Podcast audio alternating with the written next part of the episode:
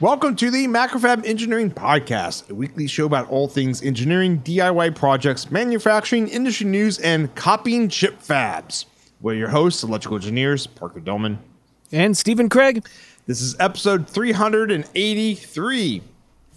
So a little bit of podcast news, I guess. Last week, I was on uh, Bill Hurd's and uh, uh, Bill Jordan's, uh, no, Ben Jordan's um webcast is what they keep calling it. It was a podcast, uh, uh, Coriolis Effect, and that was a lot of fun. Steven, you should totally like go on that that webcast too when you have time.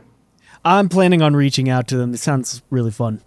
Yeah, it was it was a lot of fun to hang out with them, and we talked about like design for manufacturability of like pin and paste, like the or some origin stories from Macrofab. Uh.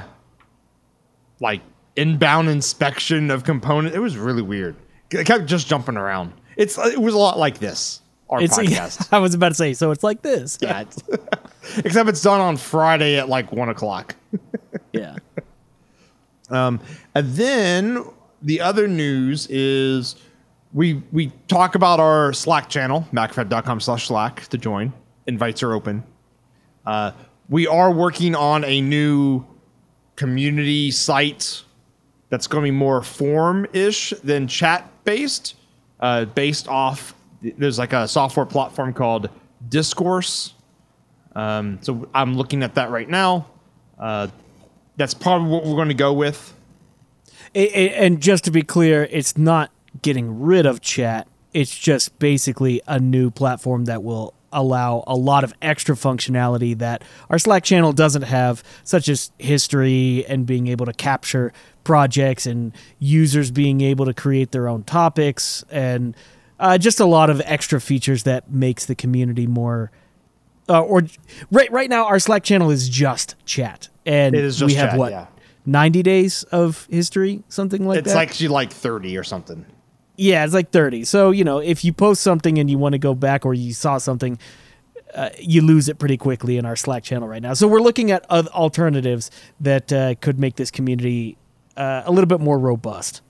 Yeah, and, and the great thing about uh, Discourse is it's also uh, searchable by, indexable by Google and other search engines. Uh, so that, you know, if you, that, that's actually the my biggest problem with our current Slack community is, if it's old in thirty days, one, it goes away. But two, if someone's just Googling a question, like an engineering question, and we've answered it in our Slack channel, it won't, they won't see it at all. And so I'm hoping moving to this system, one, allows more people to join our community and get more information out of it, but also helps other people by just searching around for, uh, you know, questions and stuff. It's kind of like a, it's kind of like a, a Discourse is kind of like a combination of Slack, Discord, uh, Stack Exchanges, kind of like. Um, and with your a, generic forums. With a little sprinkle of generic forums in there. Yeah, yeah. Because it, it does have a chat plugin, so we'll have like, we'll have a, this is just chat, right? And then we'll yeah. have like threads and forums. And the great thing we'll be able, when we release a podcast, we'll be able to be like, hey, discussion about this podcast will go into this thread for this episode. And so now the right. great thing is people listening to the back catalog can go, oh, there was something I wanted to talk about for that. Well, you go in our Slack channel, it won't exist at all, right? But now someone can go in and search for that link, and then they can actually comment on that particular podcast episode. Yeah, and, and we actually get that almost weekly now, where somebody will just post in Slack saying, hey, back on episode one hundred thirty-six when you guys said X Y Z, here's blah, blah, blah. And it's like, thanks, that's great, but it would be really awesome to have like a, a place for that, those kinds of comments to live. Mm-hmm. Okay, so uh, with that done, we're going to, our topics this week are, or will be, uh, Autodesk dropping dedicated Eagle support. That's going to be a hot topic. It's already, already sizzling up all the news out there. And then uh, we're going to talk about, there's a uh, ex-Samsung executive stealing tech to recreate a chip plant in China, which is that's kind of interesting. And then unconventional Father's Day gift ideas. And then if we get to it, box truck updates, adventures in warranty work. All right, so drop drop the bomb. What is what has Autodesk done? Okay, so an email came out last week from Autodesk uh, that by effective June seventh, twenty twenty-six, so in three years and minus a week at this point, uh, Autodesk will no longer sell Eagle as a standalone software platform, and they won't renew subscriptions to it at all after that. Um, and they mentioned that Fusion three sixty Electronics is the path forward. Um, and supposedly, according to the email, Eagle files are fully compatible with Fusion three sixty Electronics. Um, funny enough, I talked to Ben Jordan on the Coriolis Effect last week, and he was the head product dude that got Eagle into Fusion. And we talked a little bit about this, and uh, funny enough, the first iteration of it was literally Eagle's code base was in Fusion. Yeah, and just with a bunch of glue logic, right? Yeah, with a bunch of glue logic on top of it. Now, it's definitely a lot farther along than that now. Um, and he did mention, he was like, oh yeah, if you're starting out, just do a simple board. And I'm like, no, I'm going to throw my, like, actually my the board I need to work on next is for Snacky, the snack machine. I need to build Rev two of its uh, controller board. And so I was just going to throw the whole thing in there. And he and basically the problem with it is with well, with Fusion three sixty Electronics is there's apparently a performance gap between that and Eagle standalone. Hmm. I don't know how big of a performance. And also I have a pretty beastie machine, so it might not even matter. Um, but that's basically the... Where where the rub is at is there's a performance gap between identical boards in each each system. Um, but I'm going to give it a shot. M- meaning meaning that standalone Eagle runs them a lot better, right? Yes, supposedly. And I, I'm taking you know uh, Ben's uh, word at that. Well, and we had Ben on the podcast uh, episode two fifty-three, which was December of twenty twenty. Yeah. And I remember very distinctly Ben was saying, like, putting his hands up and like, we're not getting rid of Eagle yeah. with a well, little bit Ben, of undertones of right now. Yeah. Well, Ben doesn't even work there anymore. Oh, okay. Okay. Yeah. So it, that could honestly be a decision made after he left. Right, right, right. I mean, it, it, it's. I feel like it was fairly obvious that they were doing the amoeba thing to Eagle, where you know, here's Eagle, it'll be on the side, and then om nom nom, they just you know consume yeah. it, and it becomes part of their platform. And then at that point, why have like a standalone Eagle? Oh yeah, because you'd have to effectively have two different developer uh, set of developers working on each different product that were are doing the same thing. So it doesn't make sense. Um, I don't have a problem at all with Fusion and how it does things. Uh, Stephen does the same thing. We're big supporters of Fusion. I know a lot of people can't get past the subscription model, but it that doesn't bother me at all. Um, I honestly still think Fusion, is, it's like seventy bucks a month right now. Is honestly like the best deal in three D C A D software you can get. That, that okay, that is the argument for all of this. Uh, so I'm a subscriber to Fusion as well. I actually do the the yearly thing because I just know I will use it. So I just pay the yearly because it's a little bit cheaper. And th- what you get for what you pay, I feel is is absolutely incredible. I mean, you know, if say if you do it for a decade, you've paid enough to just purchase. You know, a comparable software, but but with with Fusion, what you get for that monthly payment or that yearly payment, uh, I feel is you just you can't beat it. And then they stack a full E D A tool on it such that you have one environment to do your mechanical, your analysis, and your electrical. I, I to me that that Eagle is one of those ones that, where a subscription service feels worth it to me, where it's like, yeah, I get what I'm what I'm going for, because a lot of the plugins, if you look at those plugins, the, the comparable plugins in other programs like thermal analysis and things like that, not that I'm doing that all the time, but if you look at those plugins and how much they cost in other programs, like just that alone is worth the money.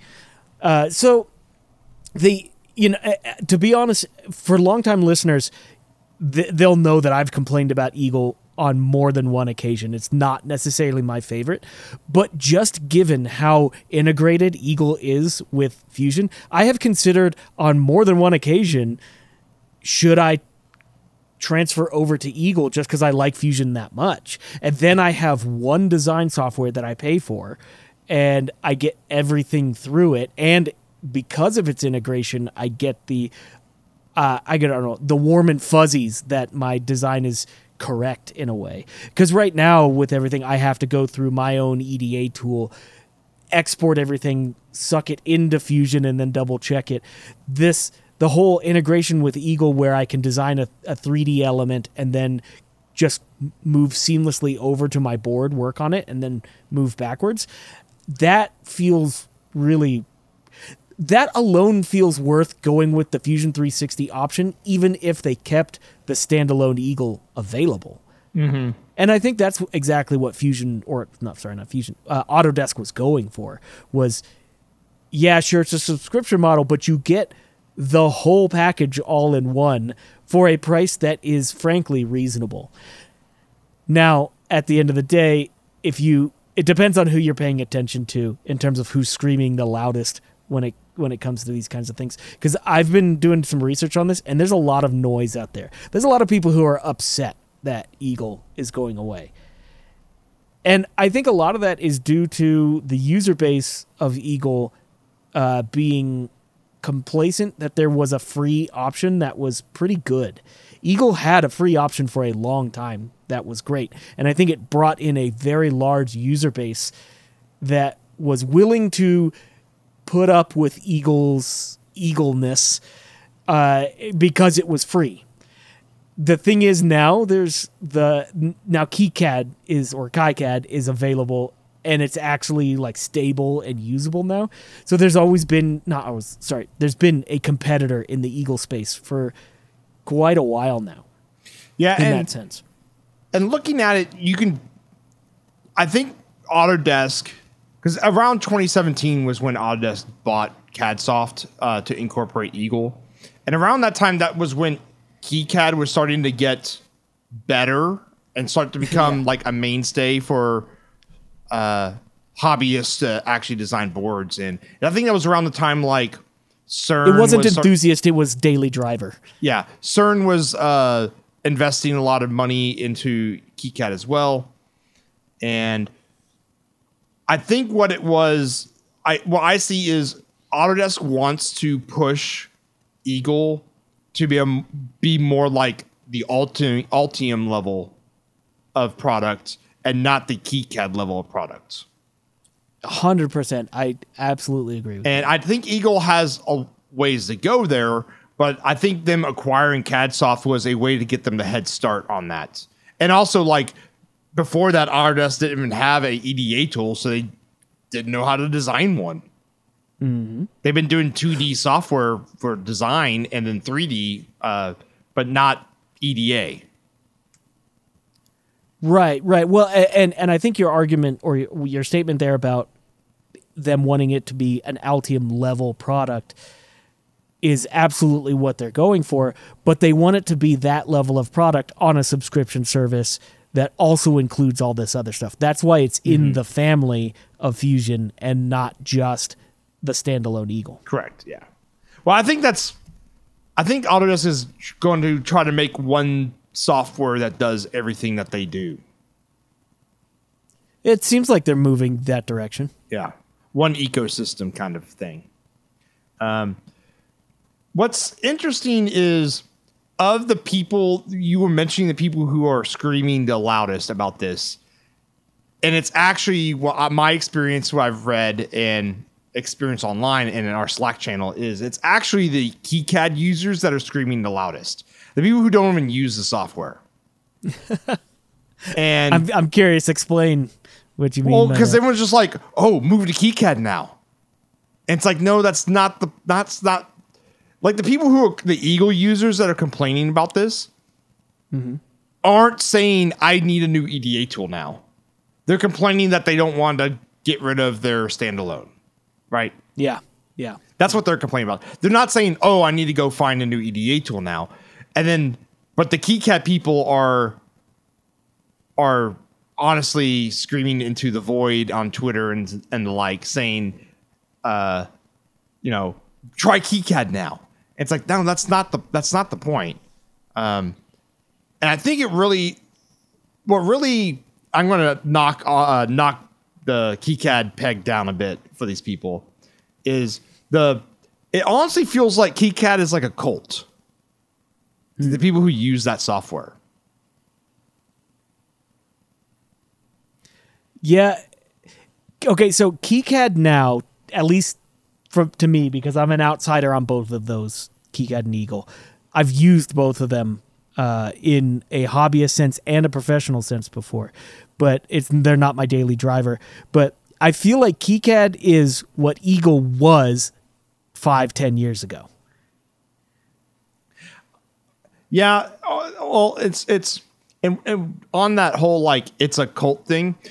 A while back, a uh, a other open source P C B E D A tool software was announced called LibrePCB. And we actually talked about it on the podcast a while back.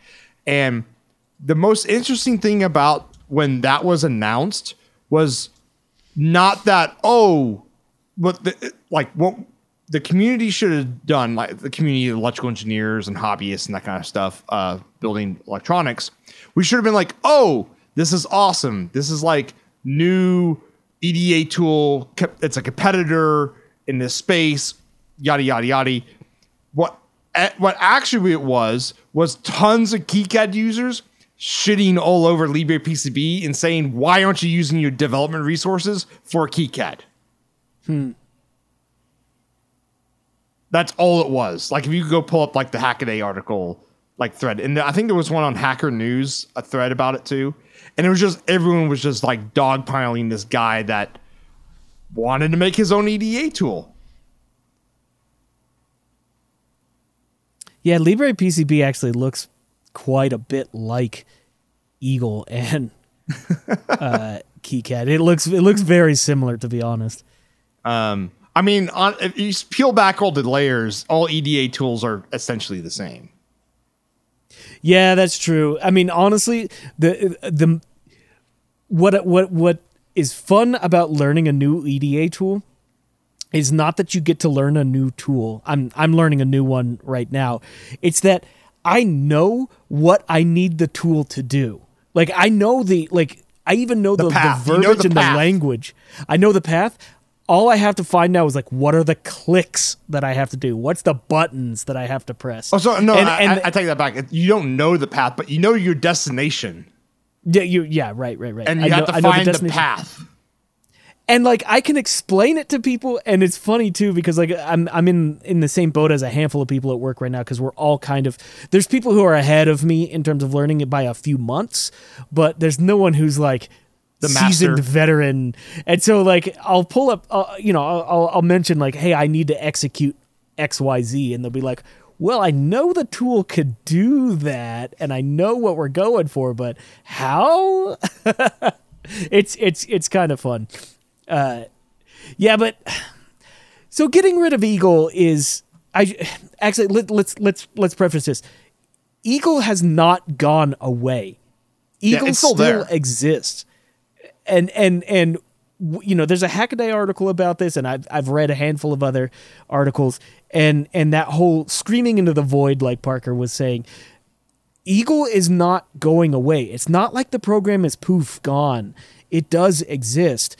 And the way Fusion three sixty integrated Eagle in is they basically, like you said, they just took the code base and they plugged it into their own software and just gave fancier overlay buttons that do the exact same tasks. In fact, when you launch Eagle in Fusion three sixty, it ends up looking the same, just with a slightly fresher coat of paint on mm-hmm. it.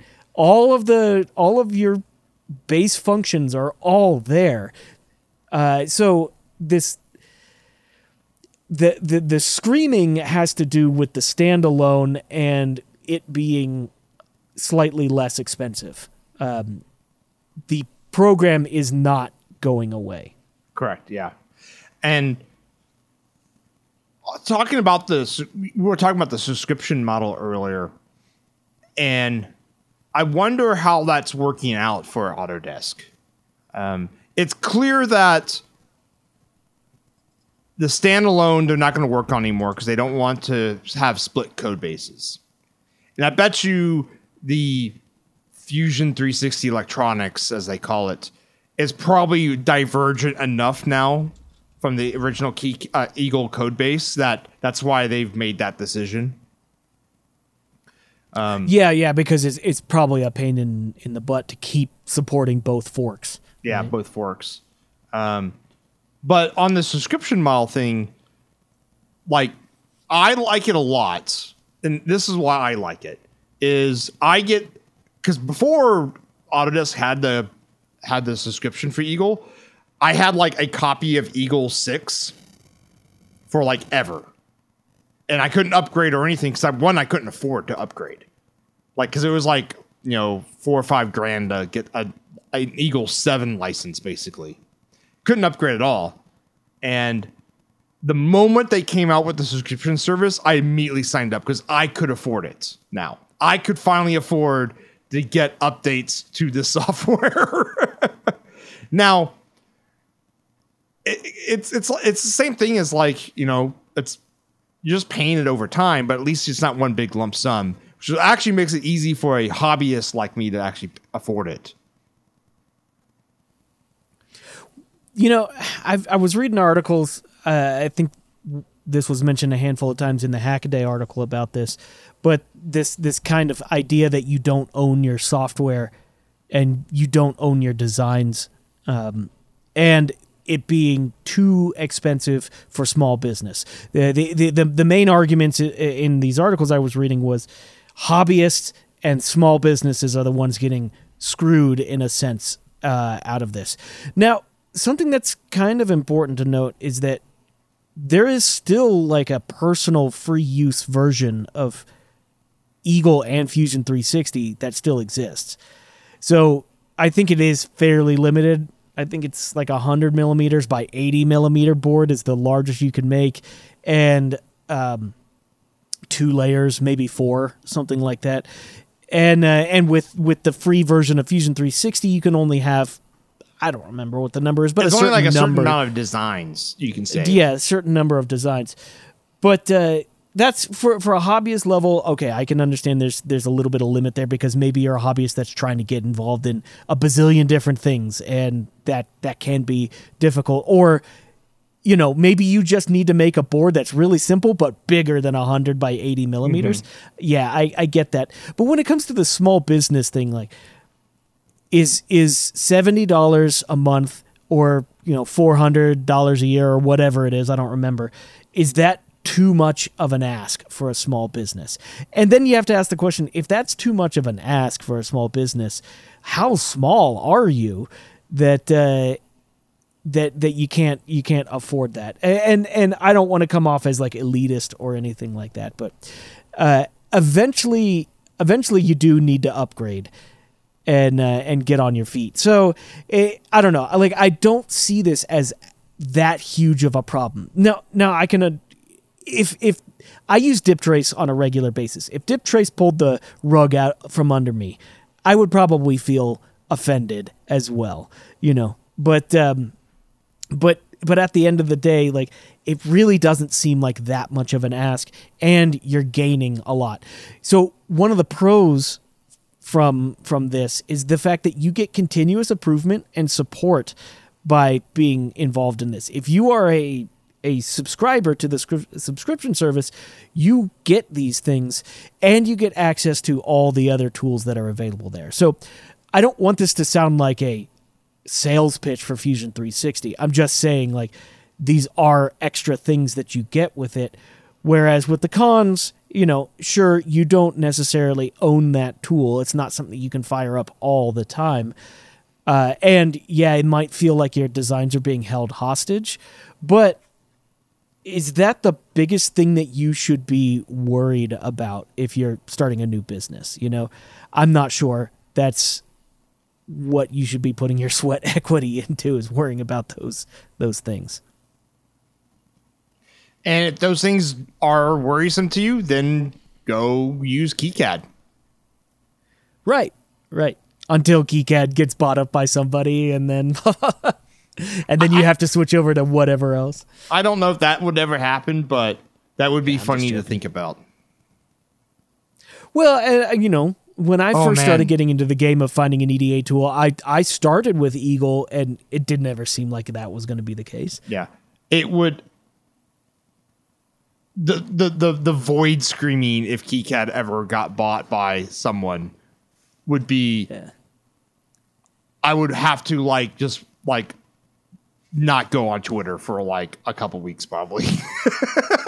Well, to be honest, I think this shift is actually really good for KiCad, because KiCad has assumed the position of being the hacker maker tool, tool of choice. Yeah. And now, now there's like no other player anywhere near them. How about free it was, P C B? It, it, it, uh, I don't know. KiCad seems KiCad seems full fat in comparison to those. Yes. Oh yeah. You know, oh yeah.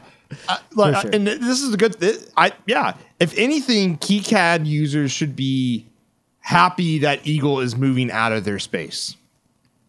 Yeah, because for the longest time with the hacker maker community, it was Eagle and KiCad were your options, and it just depended on how like open. Which one did you be. click on first when you Googled, I need to build a board, what E D A tool should I use?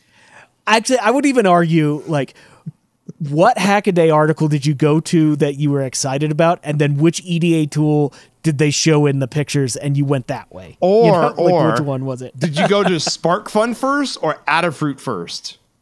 Because oh. Adafruit uses a lot of, well, they only use KiCad. But I know back in the day, SparkFun used Eagle almost exclusively. Yep.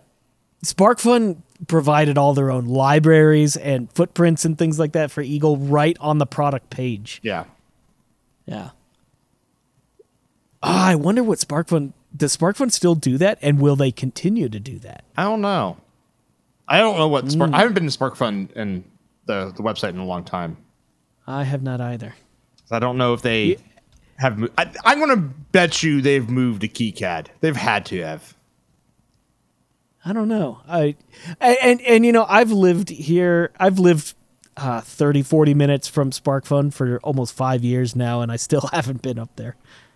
They, I think they have like a Friday meet and greet, or like for a while, I think they were doing like.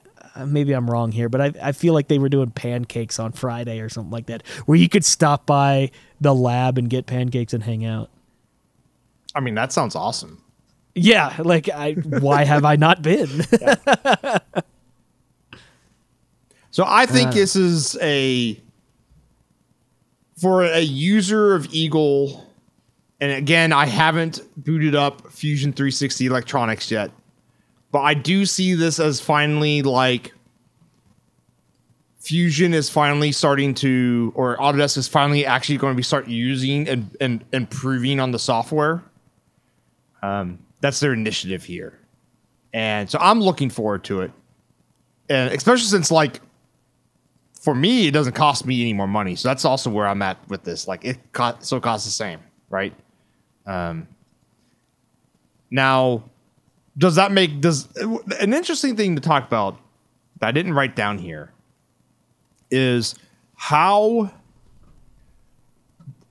how does this impact open source designs?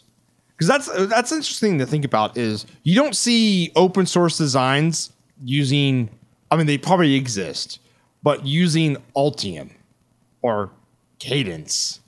It's used to be, it was only KiCad and in Eagle were like, those were like the two open source, uh, not open source E D A tools, but E D A tools you use to build open source designs.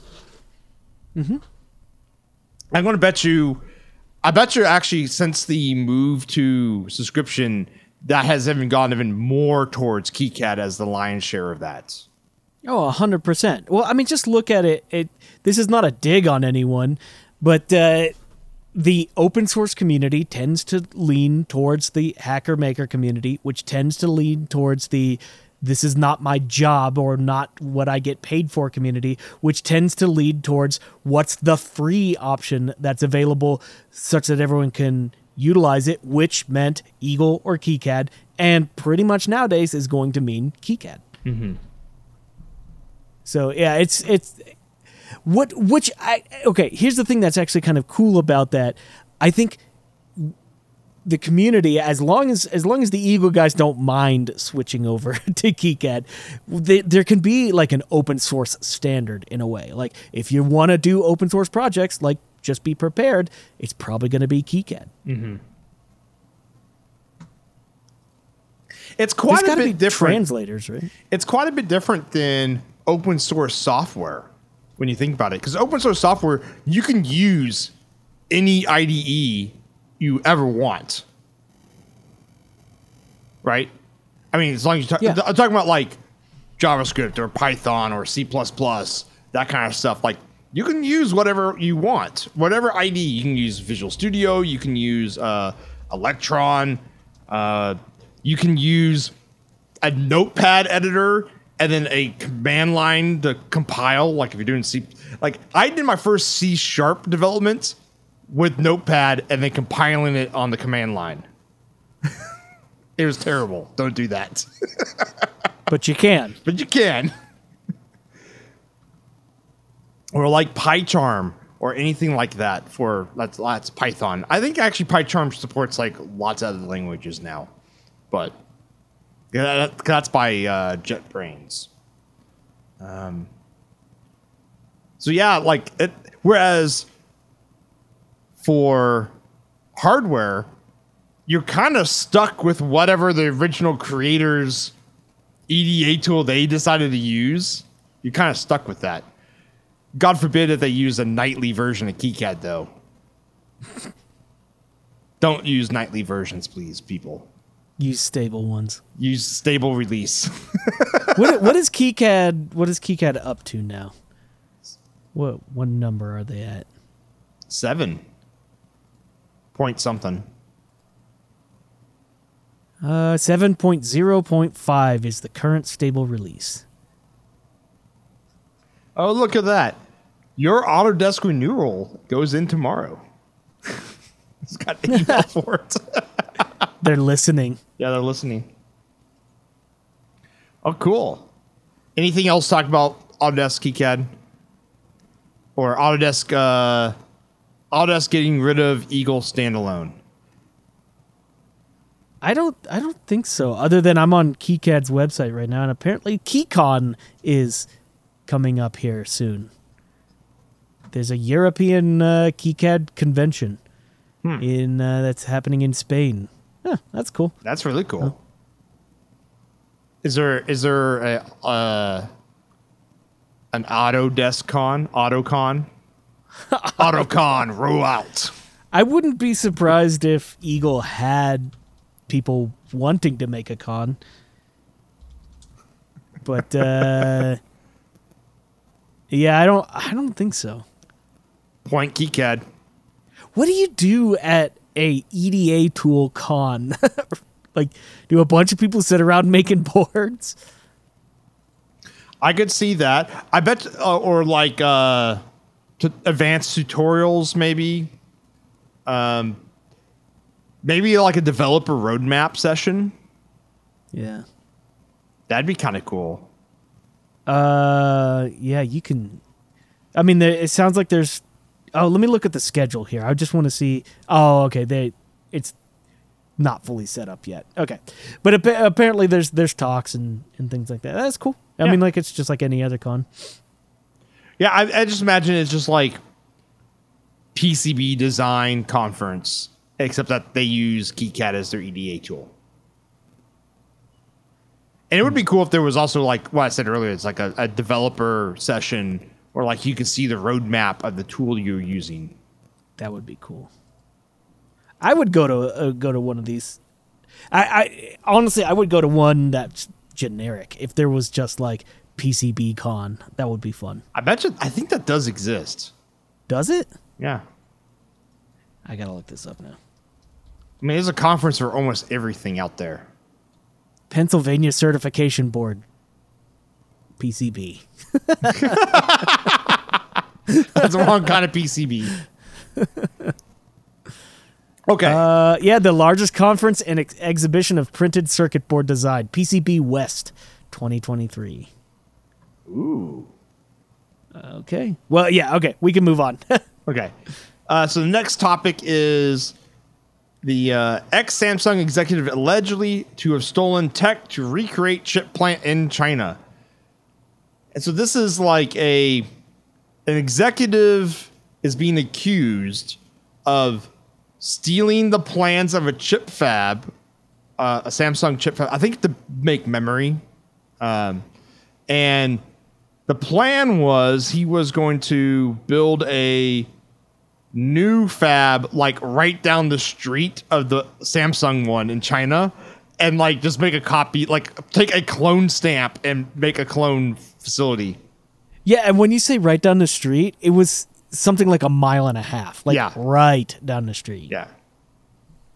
And uh,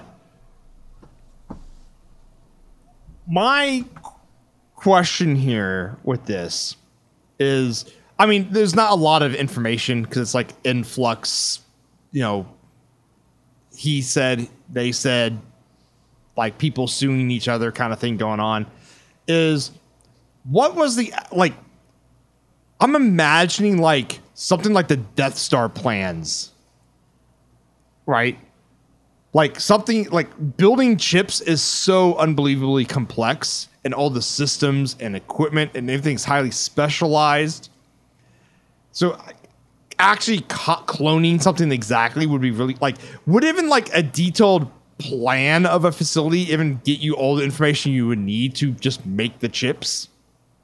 You know, that's a really interesting point. Like, let's say, let's say you were just gifted a manufacturing facility, but you have no idea what they made there, and you walked in and you had to make what they did. Could you, like, how much effort would it take for you to figure it all out? Yes, and a good question would be like, okay, you walk into a chip fab, you and every employee there has amnesia. And they had to figure out how to make this facility do whatever it was supposed to do. That's funny. I can I can tell you everywhere I've worked, it would be hard. Yeah, yeah. Um, but I, I'm just imagining like, like you know, like the desk, like instead of like the Death Star rotating, it's like a chip fab rotating in a hologram. And they're like, there's the thermal exhaust port. so th- so this this person was caught. Yes. Uh, I suppose they're probably going to be spending some time in jail for for this. Also, like, how do you how do you request that? How do you, do you just go to your secretary and be like, can you give me the plans for the whole facility? Everything. Everything.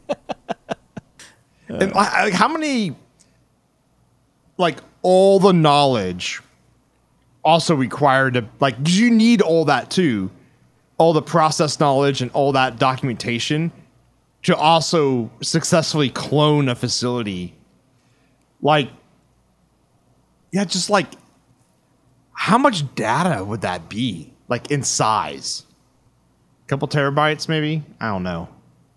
No idea. How much would it be for if if you wanted to take a timestamp of all of Macrofab? How big would that be? That's true too. It'd be gigantic, right? Yeah, much bigger than I would think of right now. Probably.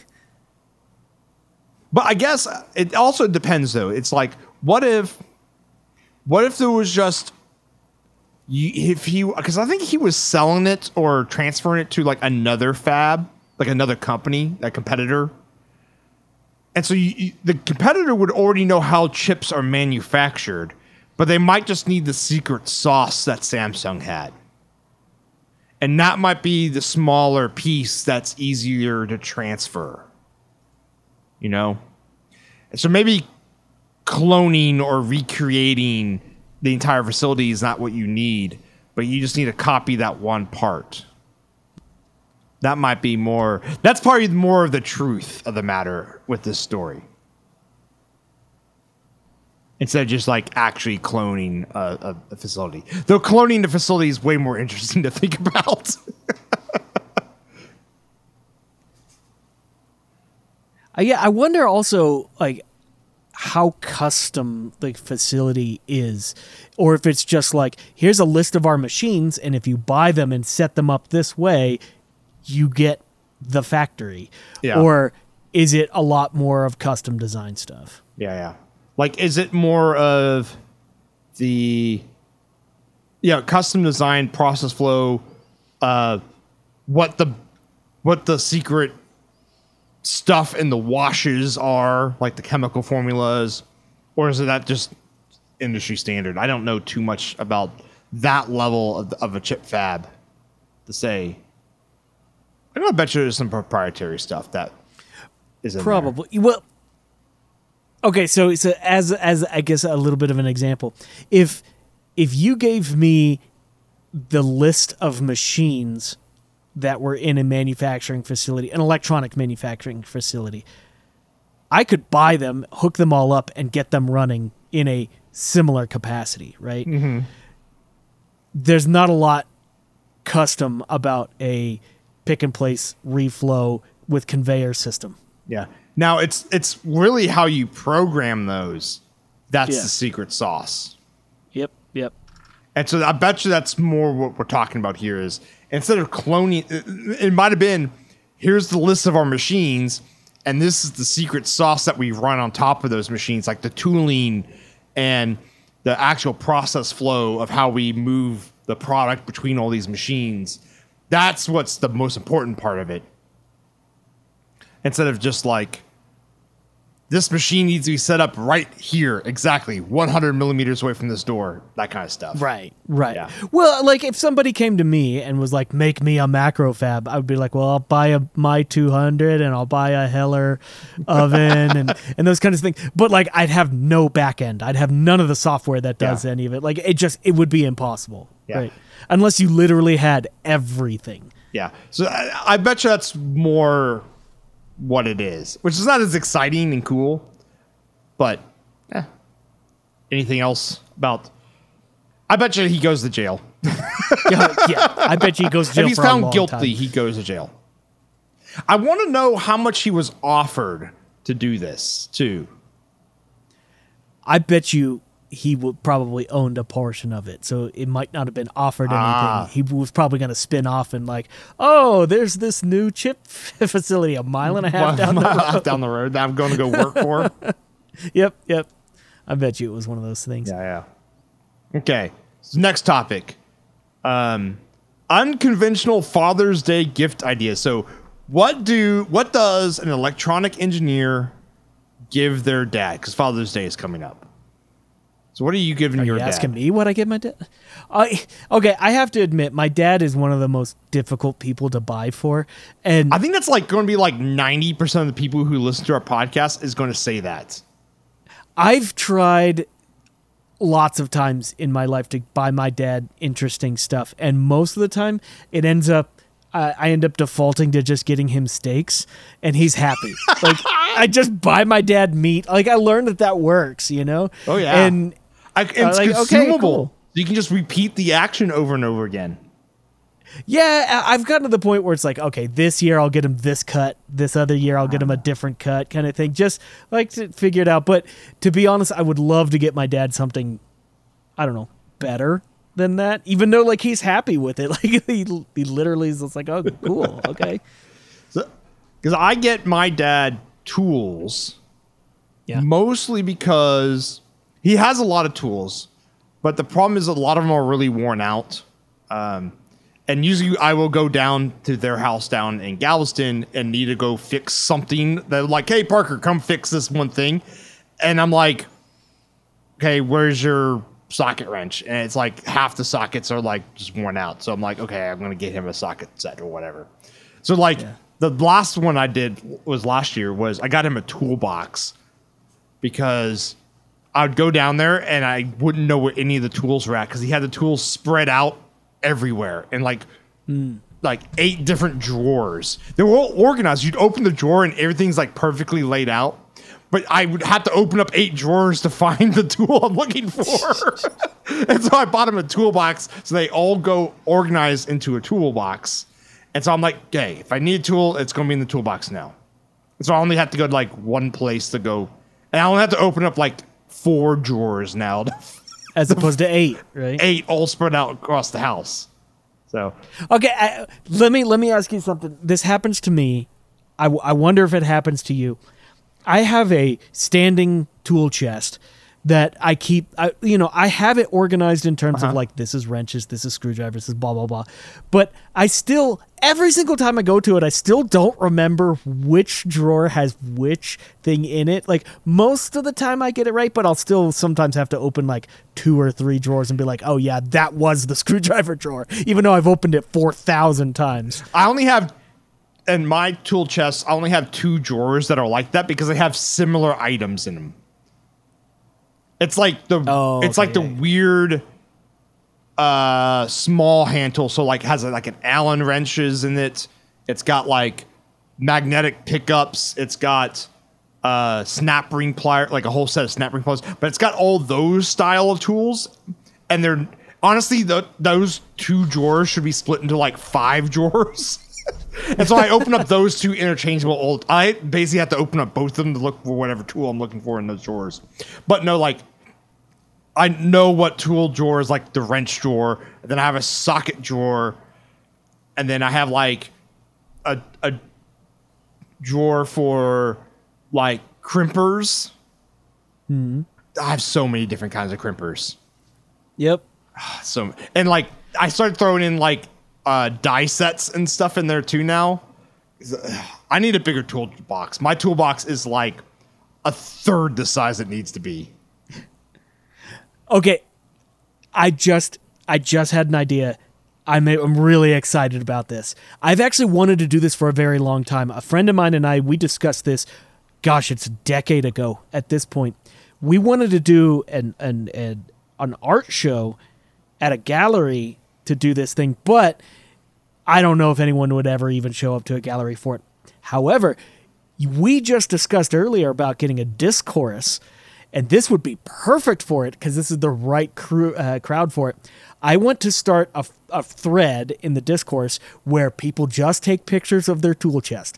Just take a picture of your tool chest and oh, post it in there. I want to have thousands of pictures of people's tool chests.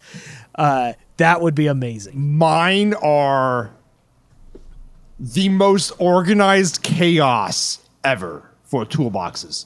Because like you'll yeah. pull, like you'll pull open the socket drawer, okay? And I have organizers for all the sockets, and they're all okay. in the right spot. And then all around it is just like all the crap that are socket related that I don't have holders for, and they just fill and mound up.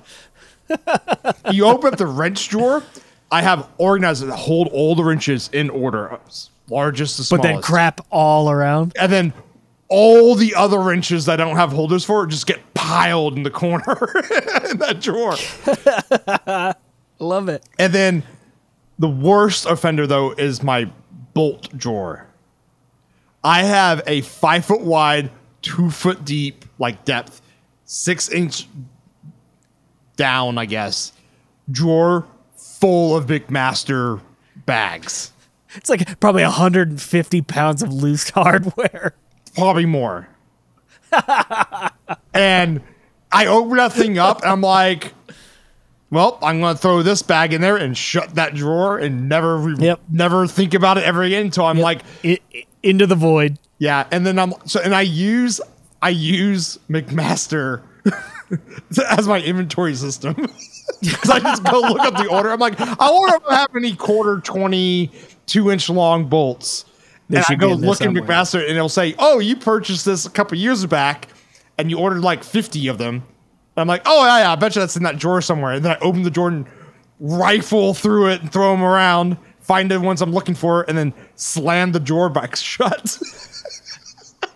You want to keep drawers like that open as short as possible because yes. you don't want, like, you don't want to think that they exist. Right? Well, no, the problem is if you leave them open, they expand, and, mm. the, and then the contents don't fit back in the drawer. Yeah.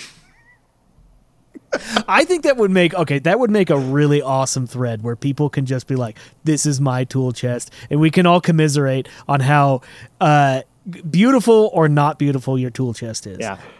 My mine are definitely like it, like you know, how you, in D and D you have like the alignment chart. Okay, mine's yeah. lawful chaos. I yeah yeah yeah. Uh, where does it? Where does that fits? That's like the middle, not the middle middle, because like, isn't it chaotic neutral? Is the that's like, the middle center? Yeah. yeah. No no neutral neutral is center. Neutral, neutral. Okay. Because you have like law, you have like good, neutral, and then chaos, and then you have unlawful. I don't remember what the middle one is. I think the middle one is neutral too, and then you have uh, lawful. So yeah, like and, and the, lawful. They chaos. Say that like true neutral, neutral characters don't really exist. No, they don't exist. Like everyone ha- leans some direction. Yeah. Yeah. I mean, we all have a drawer somewhere that's chaotic evil, right? That's just oh, like... chaotic e- oh, yeah. Yeah, mine's chaotic, like, lawful good chaotic.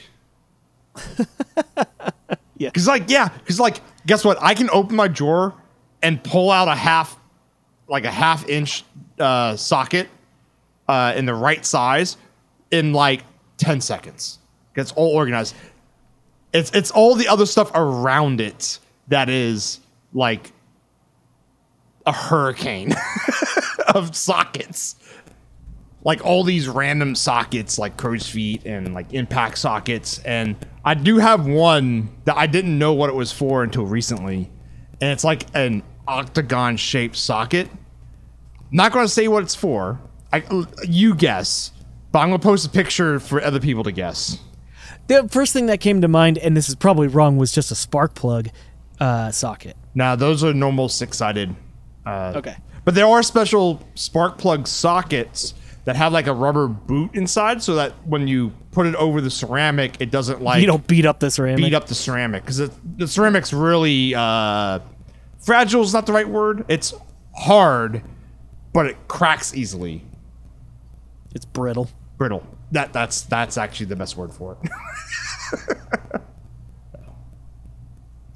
Nope. An eight-sided socket. I don't. Yeah, I don't know what that's for. Yeah, and it's really weird because it's like short and stubby too. Um. It's, so so my socket drawer. Okay, I, I have a little bit more chaos than yours. You said yours is, is fairly organized. However, like all the margins are filled with crap, right? Mm-hmm. So my socket drawer, I've I've been very diligent about only sockets in there, but all the sockets are just thrown into it. uh. I have I have two dividers, so it's three sections of sockets, uh-huh. but those dividers don't mean anything. It's still just no, sockets. It doesn't mean anything. however, however, I like I always know I need like a ten, eleven, twelve millimeter, and that's almost always what I use. And so those are always in the same spot. So I'll open this drawer, and there's like eighty sockets in there, but I always know where the three, three I need, need are, are, and that's it. Yeah. yeah. yeah.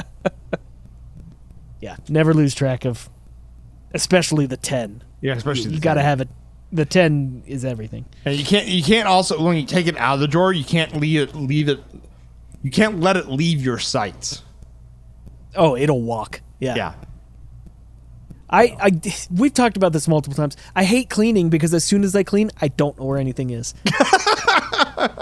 I can't wait to have enough shop space again where I can just actually have my drawers organized again.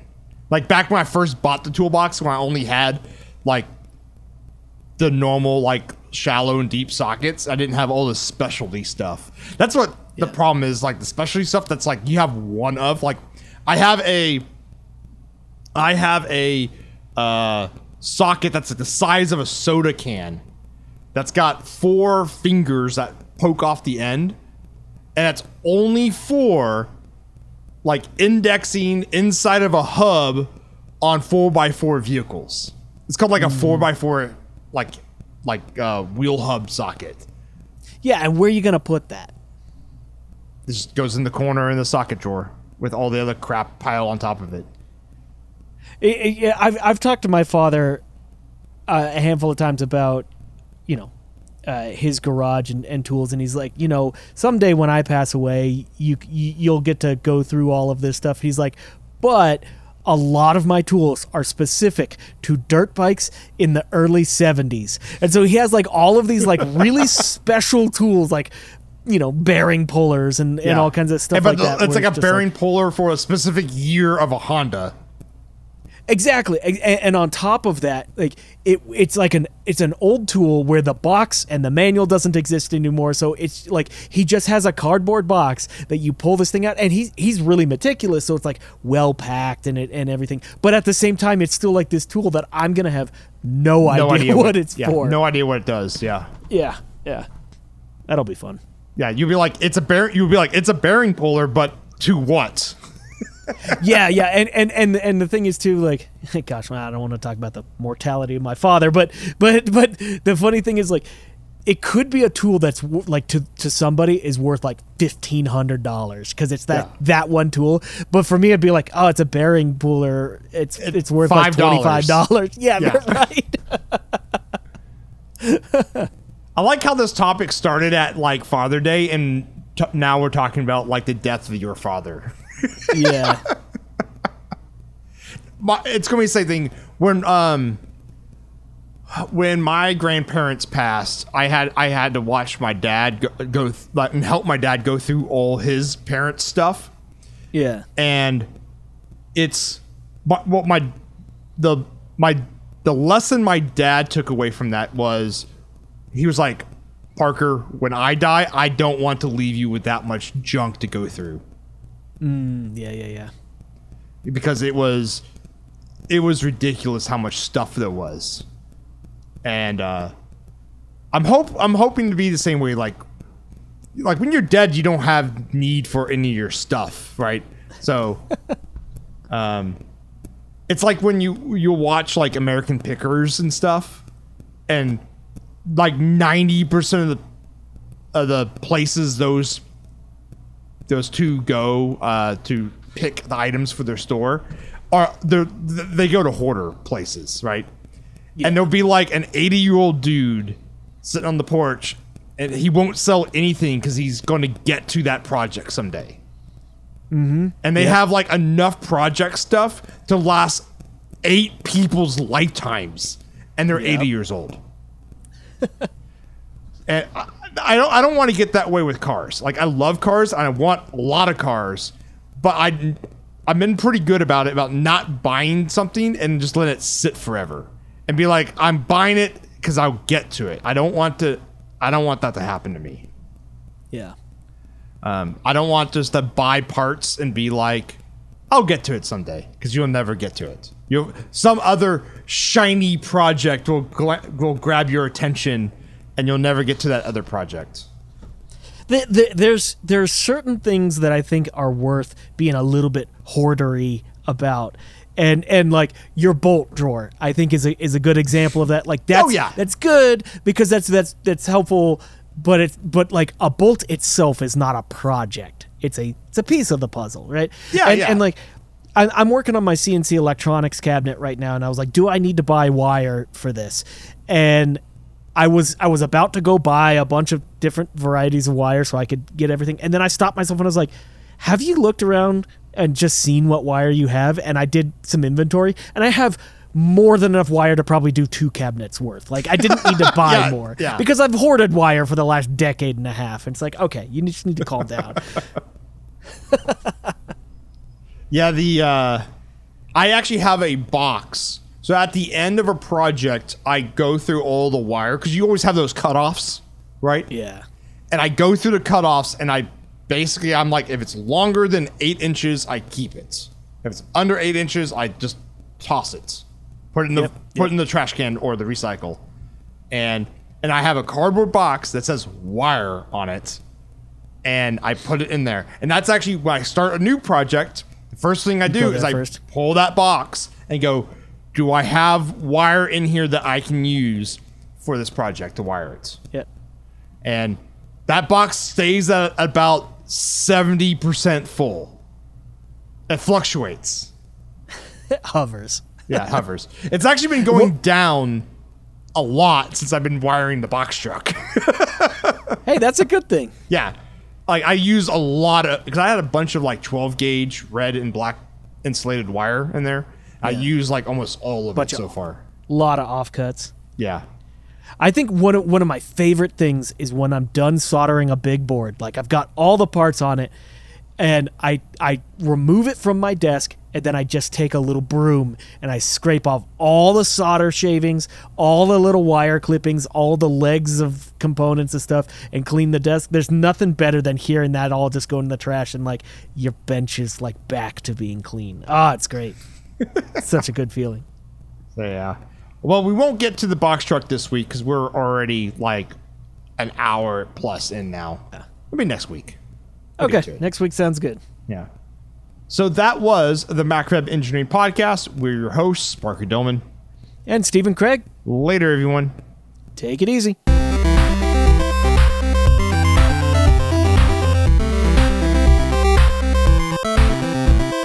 Thank you, yes you, our listener, for downloading our podcast. If you have a cool idea, project, or topic, let Steve and I know. Tweet us at Macrofab, at Longhorn Engineer, or at Analog E N G, or email us at podcast at macrofab dot com. Also, check out our Slack channel. You can find it at macrofab dot com slash Slack.